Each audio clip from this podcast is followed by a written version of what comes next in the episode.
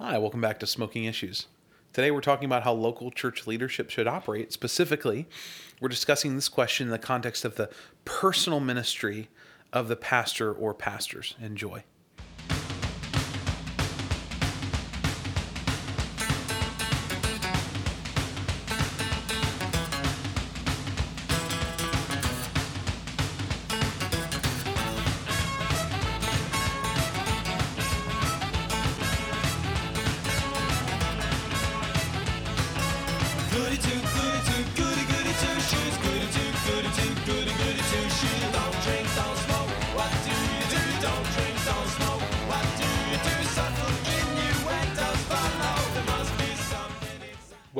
Podcast where nerdy guys smoke cigars and talk about smoking issues in the church. Thank you for being here. If you have any questions or want to comment on what we discuss, you can contact us via Facebook Messenger, email smokingissues at gmail.com, or you can go to our website at smokingissues.com. For our guests or newcomers today, I'm Ian. And I'm Josh. Ian, how are you doing today, man? I'm I'm well. Um, did you and Rachel have a good time on Valentine's Day? Absolutely, we did. Took her out on a date, had some great times. You know, doing what married people do. Uh, I think you should have actually, uh, you know, had a uh, miserable experience getting ashes put on your forehead because Valentine's Day this year was Ash Wednesday. Oh, wow. So I hope after your indulgent meal, you then began your 40 day fast. No, From- after after my indulgent meal, I enjoyed the benefits of being married, Um, which had nothing to do with ashes, Ian. okay. FYI. I can't see Ian right now, but I'm sure he's got a red face, ladies and gentlemen.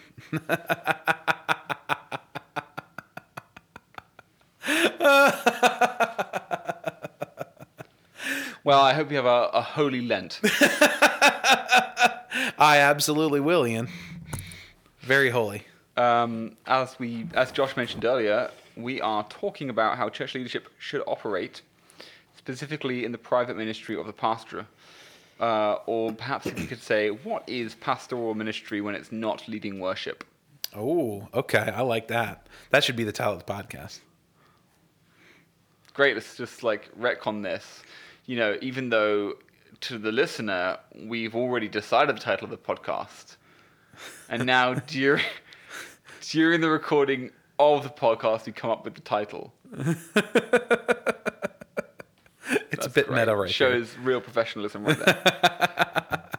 No, I, I just like it though. I like it. So Ian, um, tell me, uh, we've got to, so so one of the one of the questions is is you know how should a local church pastor what should they focus on? How should they spend their time, their energy, their effort? What are the things that they're supposed to do? And with Anglicanism, you guys have a very specific set of things that a pastor is responsible for. Is that correct? No, that's not that's not entirely correct. Like you know the the the the the priest. Um, you know this is this is this actually comes from the kind of Puritan influence of the Church of England, uh, the Presbyterian Congregationalist voice, uh, which was there for a while before they all got thrown out. Um, which which had the um, the parish priest handed over much more autonomy than they had previously. Uh, this is yeah, this is really to respond to the Puritan voices what they were arguing for.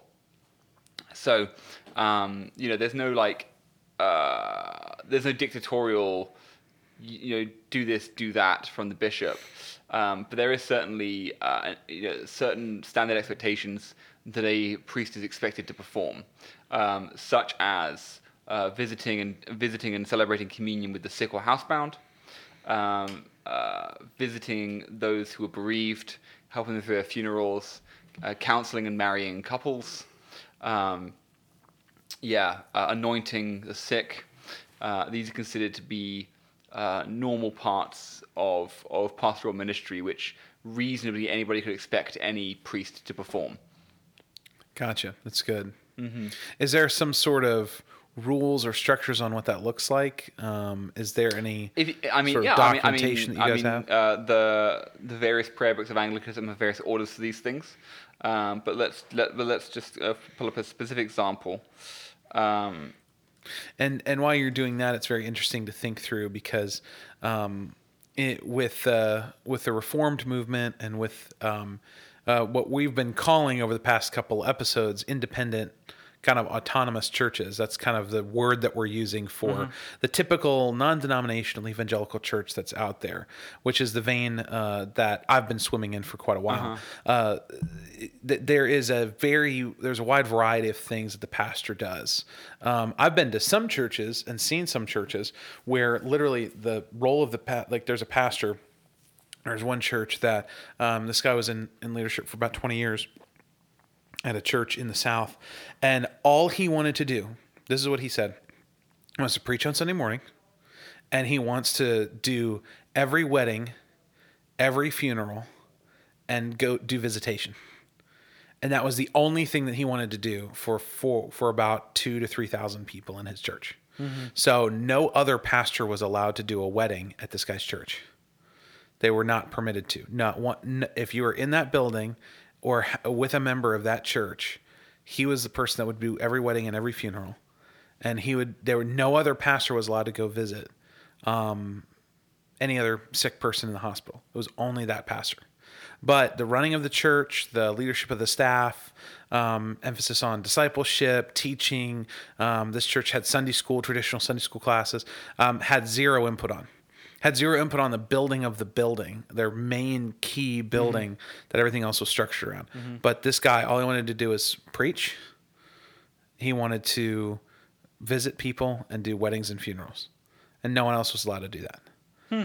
And so it's very interesting to think through in autonomous churches where you have a, a strong leader, they can pretty much determine their job description, Yeah. which is which is both um, awesome and terrifying. Yeah, yeah, yeah, yeah. And so and so, um, you know, if you're if you're part of the um, Anglican or, or Catholic or maybe a slightly more traditional denominational world, um, you you you you actually don't get to write your own job description. Yeah. Uh, uh, that's given to you. Uh, obviously, um, baptizing people, celebrating Holy Communion. That's that's these these are kind of public public acts of ministry, which everyone should be gathered for. Uh, but also uh, instructing disciples so that, they'll- so that they may receive confirmation and make professions of faith of their own. Um, you uh, are you you may uh, give private ministry of reconciliation between a person and God and adhere their confession of sins. Um, you anoint the sick. Um, uh, you marry people, and uh, um, the se- the seventh sacrament, recognized by the church, is also uh, ordination. But uh, uh, you know, your average parish priest is not going to be too concerned with helping anybody else get ordained. They have seminaries for that, after all. Uh, So, so you said something about the seven. What was that? seven sacraments. Seven sacraments. So what are? Could you just? Do you have a list of those that you could read off? uh, baptism, the Eucharist, confirmation, reconciliation, anointing of the sick, or otherwise called extreme unction, uh, marriage, and ordination. Extreme unction. That sounds like a cheese. Extreme unction. Yeah, um, and typically, typically the, the, these will be um, divided into uh, the sacraments of Christ and the sacraments of the Church. So we- we're you know, identifying baptism and the Eucharist as the prime, as the primary. These are sacraments ordained by Christ. Yeah. And then the other five are sacraments discovered, shall we say, discovered by the Church, to say that these are uh, useful and universal ways of thinking about how God uh, uh, communicates grace to us. Good. So I, I happen to think there's a good theology there that says like you know from from our reason and from the scriptures these things we've defined and discovered as clear communications of God's grace to us. I mean, and, but they're not they're not warranted or required by scripture, and I'm you know we're we're okay to admit that as well. Yeah. Um, and basically, like as far as as far as uh, as far as I understand it, like the priest's job is to do these things. That's that's why they receive a stipend. That's why they receive a um, a, a living, and that's why they live often lives that are very accessible um, and, and, and near to a community. Um, that means I can come to uh, the pastor, to the priest, and they can be my. Uh, their primary responsibility is to guide me and help disciple me, and help to help me to be reconciled to God. Uh, and they can do that on very individual and communal scales. Uh, that is why they exist. Yeah. um, and that's very it's very hands on, you know. Um, but but also these these various rites and, and forms of ministry are defined uh, by the liturgy. Um, so it's like it, it it's not so much of a burden for either. It's not like it's not like the priest has to um, has to kind of uh, figure all of this stuff out f- from the ground up. This work has already been done in advance, and the priest just like takes that ministry on uh, w- with a community of people. Well, that's, and I think that's probably again that's one of the other differentiating marks between uh, the veins that we we kind of flow in. Um, but that is a benefit to some of the things that you're talking about. Is that everything is kind of pre. Not I, pre-packaged sounds negative. I don't think that what you're describing is negative, but it does have some sort of. You take something that's already been done, and then you're able to do it. So, uh, you know, you have your services that are that are written. You Yeah. have the the the Book of Common Prayer. You have these certain things that that you can do that don't require a lot of work, energy, or effort because somebody else has done that hundreds of years ago. Mm-hmm. Yeah, So I think that's a benefit. I Yeah. actually do think that's a bene- benefit to Anglicanism is that you guys aren't reinventing the wheel. Yeah, and, which and, I think and is it, it- helpful. it liberates you to spend more time caring for the actual individual. yeah. you know, you, you, you have this sort of formal order of worship between between two people, uh, which kind of carries carries the grace, as it were, helps communicate like from the scripture what's happening here, um, which allows then the, the, the minister to sort of be a bit more present with the with the individual because they're not they're not busy fiddling over the the language and the you know Yeah. the rite of it, you know, Yeah, how, it's, how it's sure. performed. They're not, they don't need to fiddle with that. That's already been settled, so they can be a bit more present Yeah. person right in front of them. That's what I found anyway. Yeah, and I think that there's a lot of benefits to that. Um, I would also say that some of the detractions to that, and some of the benefits to, you know, um, autonomous evangelical churches is that they're able to. Um, there are some benefits to reinventing the wheel. They're able to come up with new ideas. They're able to pioneer new things. Um, you can have highly creative people that can sit down and say, "How do I, how do I think of a new way to communicate? How do I think of a new way to reach our neighbors? How do I think of a new uh, ministry that we can start or engage with that can that can help people who are far away from Jesus come close to Him?" So, uh, I'd say that there are some benefits to being autonomous with the sense of kind of going back to what we've been talking about over the past few weeks, this idea of, of being autonomous missionally says that we can take the theology, we can change the form, and reach different people with the gospel depending on our form of ministry with the same gospel truth which we had uh, the, about the kernel of the gospel. We talked about that a few weeks ago. But um you know and i would say that for for the local pastor of an evangelical church um i actually think that that their job description could drastically change over time.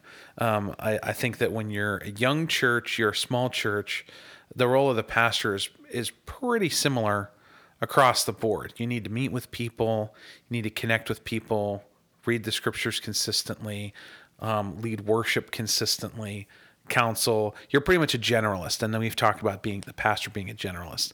Um, you're a generalist pastor in a smaller church context. And then um, what you find with evangelical churches that are growing beyond a couple hundred people, you start to get specialists. And so you get a person that comes in that's focused on, uh, you got a community pastor or community groups pastor or a small groups pastor, whatever you want to call them. You've got an executive pastor that focuses on running the operations of the church and potentially leading the staff. You've got a, uh, a youth pastor. So you have like different pastors are have Yeah. different specialists. Yeah, and, and I would I would question why the people are called pastors.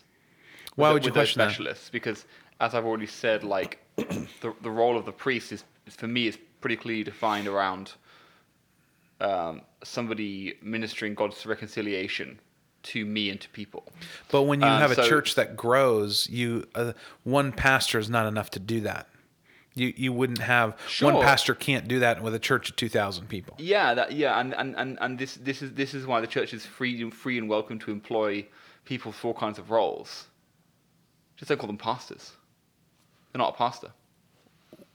Okay, that doesn't make any sense to me. Why wouldn't you hire why why wouldn't you hire other extremely qualified priests to lead your community groups, to lead your youth groups. Wouldn't you want more qualified people in your church that are trained to, and ordained and that have the same capacities as the priest does? Why wouldn't you want to do that? Uh, well, uh, for a start, you, you don't you actually don't want to distract priests from their ministry. Uh, they need to be liberated from uh, administration, organizational administration, in order to perform these forms of ministry. So, if the church needs uh, needs needs a director, um, I would say that person shouldn't be considered a pastor or a priest. Well, they shouldn't Uh, be you know- considered a pastor or a priest if they're not qualified. But what what if you had a let's just let's use the example Josh, Uh, they, they, might, they might be really well qualified to be a director of a church organization. no, if they're qualified to be if they meet the qualifications of a pastor. Why, That's what I why would they need to do that? All they're doing is They don't need All to. they're doing is administering the staff of a church. No, they don't need to. Mm-hmm. But what if they do meet the qualifications of a pastor? Why wouldn't you call them a pastor if they meet those qualifications? Because they might not be called to priestly ministry. Which No, is I'm fine. not. No, no, no, no. Think about it in the context.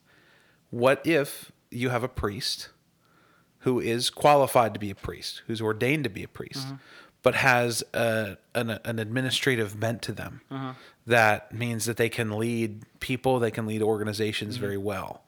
So if they get into a role that's administrative, why would you not call them what they are? If they're ordained to be a priest, call them a priest. Well, I'm, in my denomination, you can't stop being a priest. So Yeah. So, but but I get to the. So I'm, I was trying to translate it into there. But let's say that you have a guy who is qualified to be a pastor. He's been trained. He's been qualified. He meets the qualifications of an elder in First, Second Timothy, and Titus. But he's got an administrative bent to him. Let's call him an executive pastor and give him that vein to to run in. no, give him I, that I- track to I run. on. I actually disagree. Because I think what you're doing there is, I mean, for a start, you could very well be standing in the way of someone's true calling by by asking of them um, uh, so, something something which is distinct from what they're really called to do. Um, uh, but also, what you're doing is you're communicating to your people the wrong message about what a pastor is. Okay, tell me what we're Um, because you- communicating. if you're saying that the, the do you do you want the pastor to be somebody who is known to be intimate with you, known by you, who knows about your life, uh, who is willing to uh, protect protect you and your family from the assaults of the world, flesh, and the devil. Um, you know, if if you want the role of the church to be seen in the public ministry of the church and the pastor to be seen as that, then you shouldn't be calling somebody with an executive administrative role a pastor. You can, I mean, I mean, they can they can be a gifted, qualified, and godly leader of all of all sorts. They, but that role ought not be confused with, with pastoral ministry, So- uh, because it is not concerned with um, the loving of souls. I would disagree with that completely, and I'll tell you why. Because I think an executive. Let, let's. I'm going to use executive pastor as an example. Okay, Uh, we, we can plug and play community groups pastor. We'll plug and play whatever other title you want.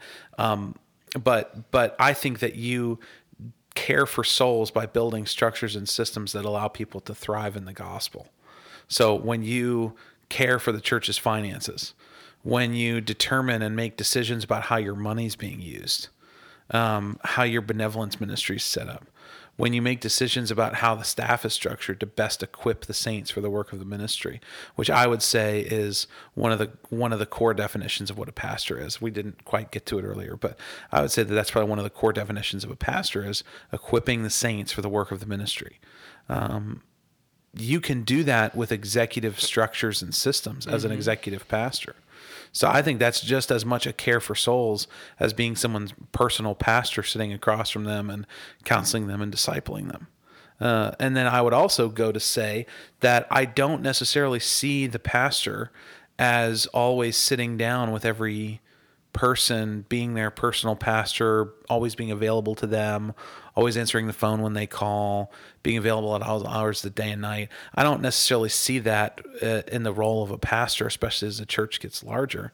Just when you think about the role of a pastor as a shepherd, you know, a shepherd doesn't sit down with every sheep individually. The shepherd, most of the time, leads the sheep. He goes ahead of them. He calls them. Yeah. He he handles the weak sheep. He tends to them. He tends to the broken legs and those types of things. But he doesn't necessarily spends personal time with every single sheep and doesn't need to to properly lead the flock. and and, and, and that's where I'm going to have to I'm going to have to thoroughly disagree uh, with the model of ministry that that that, that, you're that you're advancing. Um, you know, I think I think that the, the the the care the care of souls as defined uh, by the seven sacraments of the church is a non-negotiable part of uh, of priestly ministry. Now, as it happens, um, uh, the the church. Uh, I mean, God, God by His Spirit is capable of raising up all kinds of leaders for the church, ordained and non-ordained, of course. And so, uh, if for the furtherment of um, God's purposes in the world, um, the, the, the, the administrative organization of a, of a church, Christian community, or mission organization uh, expands to, to include all, all kinds of other operations, um, God, will, God will call leaders who can do that. He will. Uh, and he'll and he'll, and he'll, and he'll, and he'll pro- provide for them to be in the place they're in. Um, but but I, I would not really consider this, you know, proper, appropriate pastoral ministry. Um, you, you know, not not in, not in, not in a classical sense. Um, it's still. Um, sorry, it's not priestly ministry. It might, it might have a, it might, it might be pastoral in the sense that it cares for people, but I wouldn't call this priestly ministry. Um, which, which is to say, I think I'm trying to get at is is um, the, the, the, the ordained clergy of a church are are not the only ones entrusted with the with the with the care of the body of Christ. Uh, they are they are instru- they are instructed they are ordained to care for God's people in some extremely specific ways, particularly mediating, you know, uh, between God and God and man, and, and being present, being present uh, to help communicate between God and humanity. Um, but uh, I would say equally, there's there's all kinds of people who are called to do all kinds of things in the church, um, which which don't um, which don't encroach on priestly ministry, and that's okay too.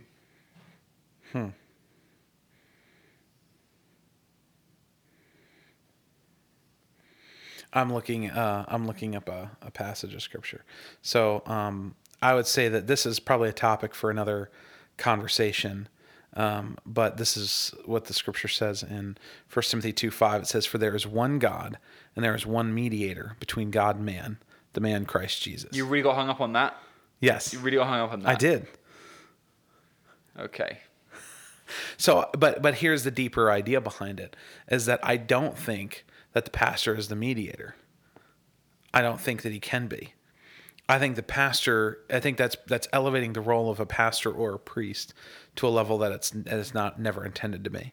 That's why I think that like going through. I, I actually really like the seven. You saw the seven sacraments mm-hmm. of of a pastor. Is that what it is? Well, of the church. of the church, okay, that the pastor is called to administer over, or make sure that it happens. I think those are really helpful. But in the same sense, I think that we have to acknowledge that, you know, the, I think the greater role of a pastor is to equip the saints for the work of the ministry. And he does those things by um, delivering a, a keeping people focused on Christ uh, through uh, administering the sacraments of, of baptism and the Lord's Supper. And I think those other things are helpful. Um, but at the end of the day, uh, the role of the pastor is not a mediator.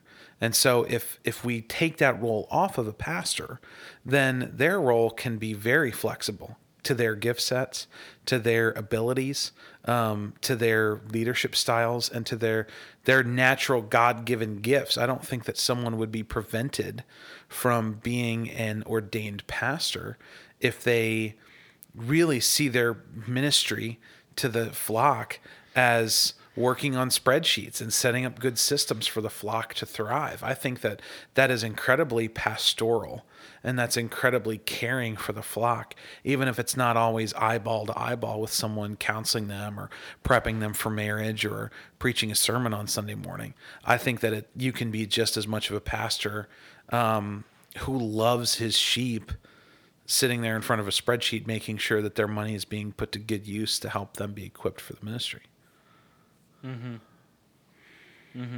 Okay.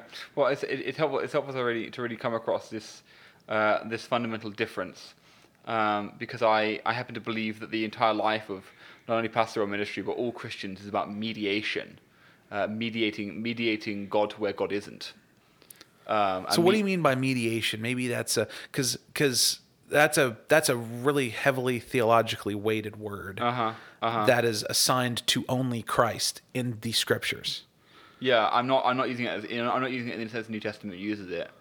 Um, it's it's it's about speaking speaking with God's voice to humanity, speaking to God with humanity's voice, and this is the unique role the church is in. Um, uh, as as as a, as, a, as a global community of priests, this is what we do, right? Um, we we proclaim God to the world, and we proclaim the world to God. We, we, we, we function as that because, of course, you know, we are human. We are still human beings, and yet we are filled with the Spirit of God, so we're capable of doing this, right? And I think um, uh, priests share a portion of that ministry. Um, particularly, um, they are, as it were, the priests to the priests. Sure, yeah, Uh, priesthood of all believers. Yeah, yeah, and they, st- and, but the, the the the ordained clergy's role is to care for um, the, the the the the people of God in their ministry. So so as it as it were, I would say the people of God can't help they can't help mediating um, God to the world and the world to God. This is this is like this is what Christians can't help doing this because we are human and we are filled with the Spirit of God, right? So everywhere Yes. we go, we, we are creating that. We are creating that moment of meeting um, and we we we harm ourselves, we harm others, we harm that ministry, and the church calls clergy to help us close that loop, and and be and be reconciled, so that we can continue in, on in our, on in our vocation. Um, that's that's kind of that's kind of that's kind of what I mean by So, that. so I would actually agree with most of what you just said. I don't agree with the term mediation. I think mediation brings with it a lot of theological terminology that what you just described makes a lot of sense.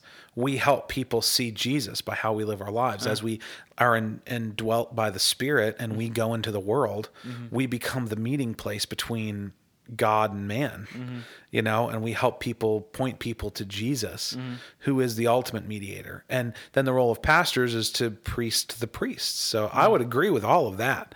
I, I'd say that I agree with it. But the term mediation, I think, is where I get hung up on. And I think probably many evangelicals um, and many in the reformed strain would get very hung up on that fact because mm-hmm. what I first hear you say is we are mediators. And my mind of course goes to first Timothy 2 it talks about like there's only one mediator between God and man. Yeah. um, but I, I see where you're coming from now. That's helpful. Mm-hmm. I just say maybe the terminology is challenging mm-hmm. because it's theologically I, I, weighted I, I, I always thought the intercession. Intercession only really goes in one direction. yeah. So I went with mediation because it's it's about being being the communica- being the two way communication between God and His creation. Which I, think I would what- I would use the word ambassador, oh, hmm. which is a biblical word. We're ambassadors for Christ, uh-huh. and so He has made us ambassadors. Mm-hmm. So I would, I think that might be a better terminology to describe what you're talking about. We're ambassadors. We carry the name of Christ into where He's not named, and we speak on His behalf. yeah and we can actually communicate on behalf of other people to God. Mm-hmm. That's what an ambassador does. He mm-hmm. goes into foreign lands and communicates on behalf of his home country. Mm-hmm. So, and, and I and I think I think that role is is is weighty and significant. It's the vocation to which all Christians are called. sure. and it's, and it's, and it's beautiful uh, in its way. It's, it's it's what we're destined for. Um, but the the fact the fact of the matter is, like, it's about saying, um, you know, the the the, pr- the very prescribed and specific nature of priestly ministry or, or of the ordained clergy um, exists in order to serve the people of God as they fulfill this vocation. Um, so Yeah, I would agree with that so, too. So building big organizations and, and building structures and methods is uh, insignificant next to the power of the force. You put on the hood of your cloak, didn't you? I when You did. said that. um, how do you know? How do you know I own a cloak? Um, I could hear it in your voice, Ian.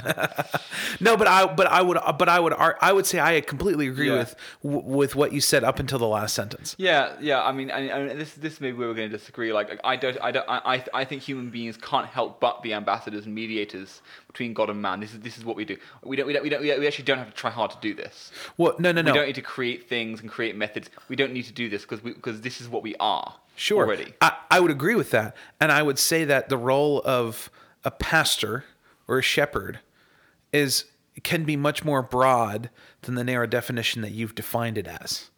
And I would say that we can love and support the sheep mm-hmm. as ambassadors for Christ in the world when we set up good organizational structure. When you when you when you pay the light bill so that they can come in mm-hmm. and receive communion and have baptism.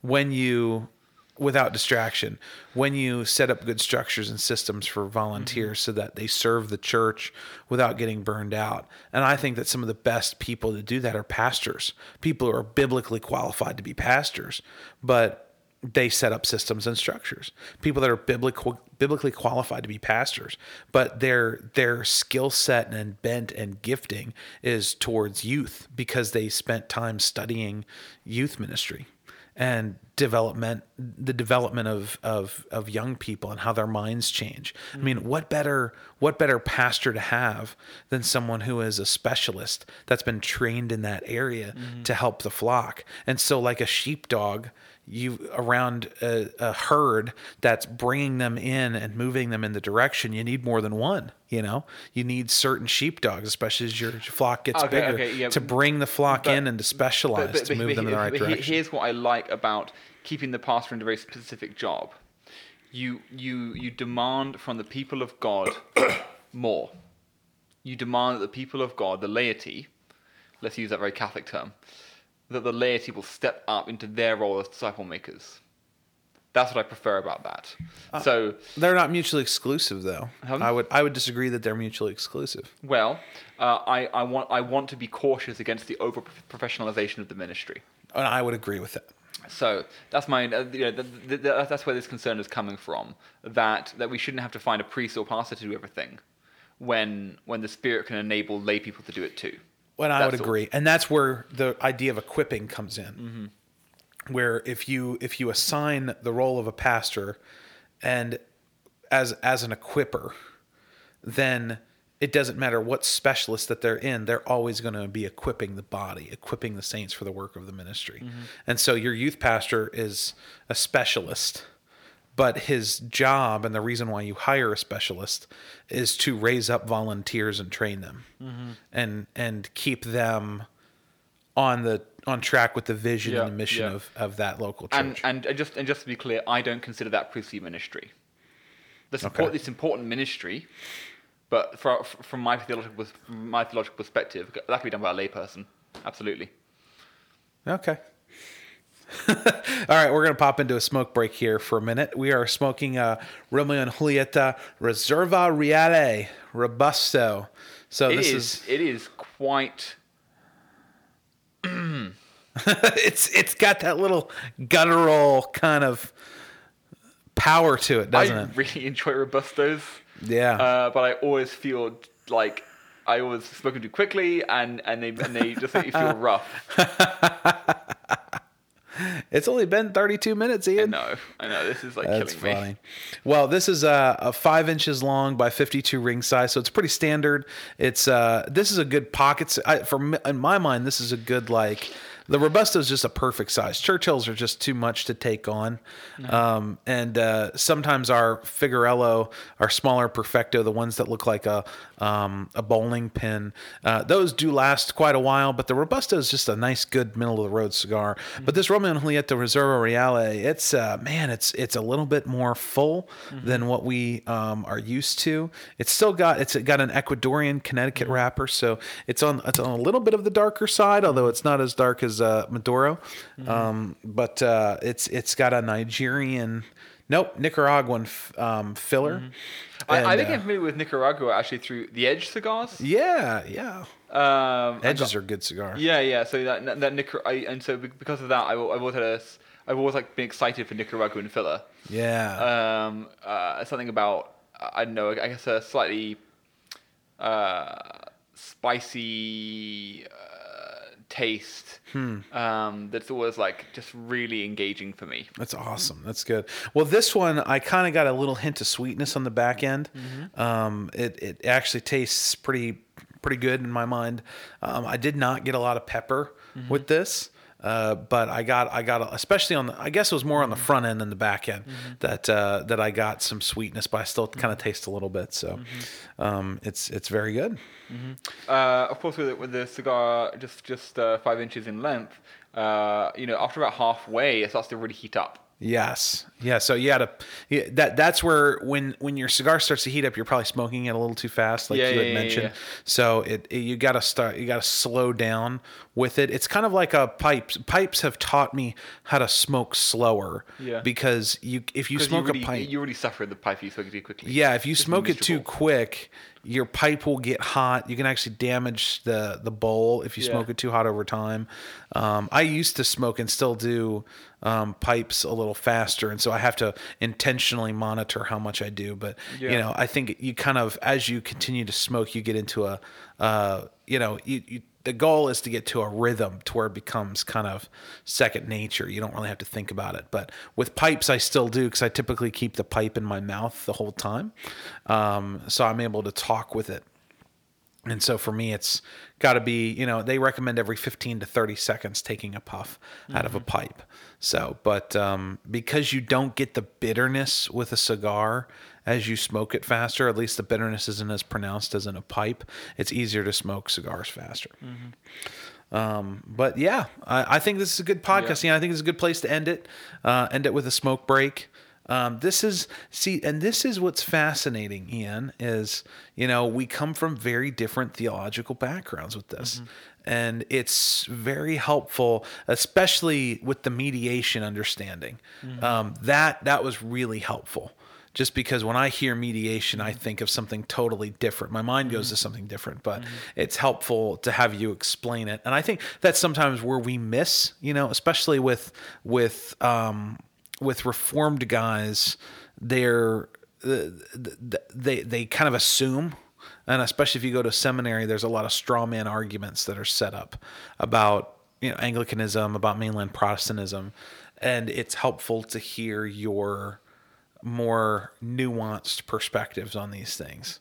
Um, it helps me appreciate the because in the nuance, that's where it's like, oh, you don't mean what I thought you meant when you said mediation. Yeah. So, so Well, thank you for explaining that. Yeah, and uh, I, you know, just just it- to to conclude, I think um, I think having having a having pastors and priests whose role is entirely predictable and expected is I think pays dividends for disciples in the in this world today.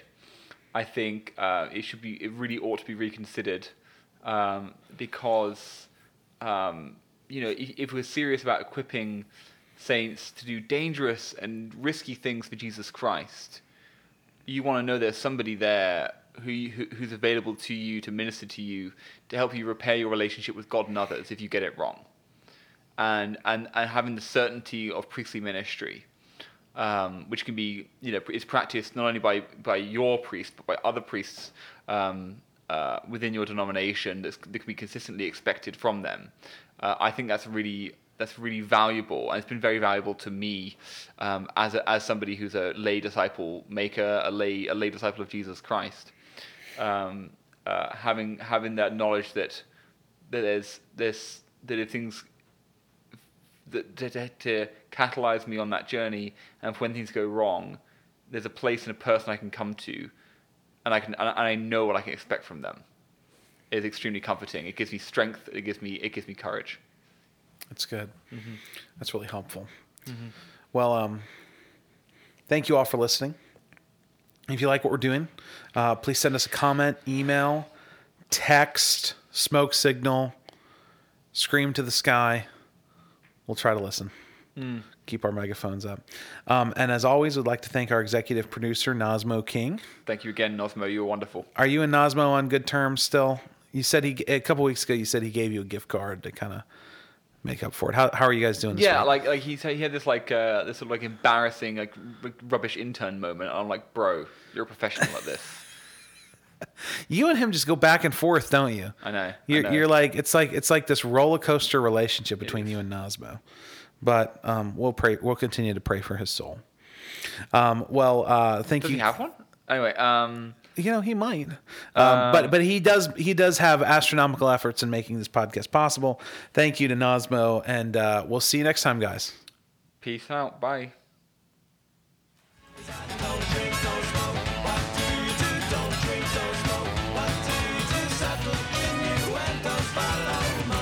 Something inside.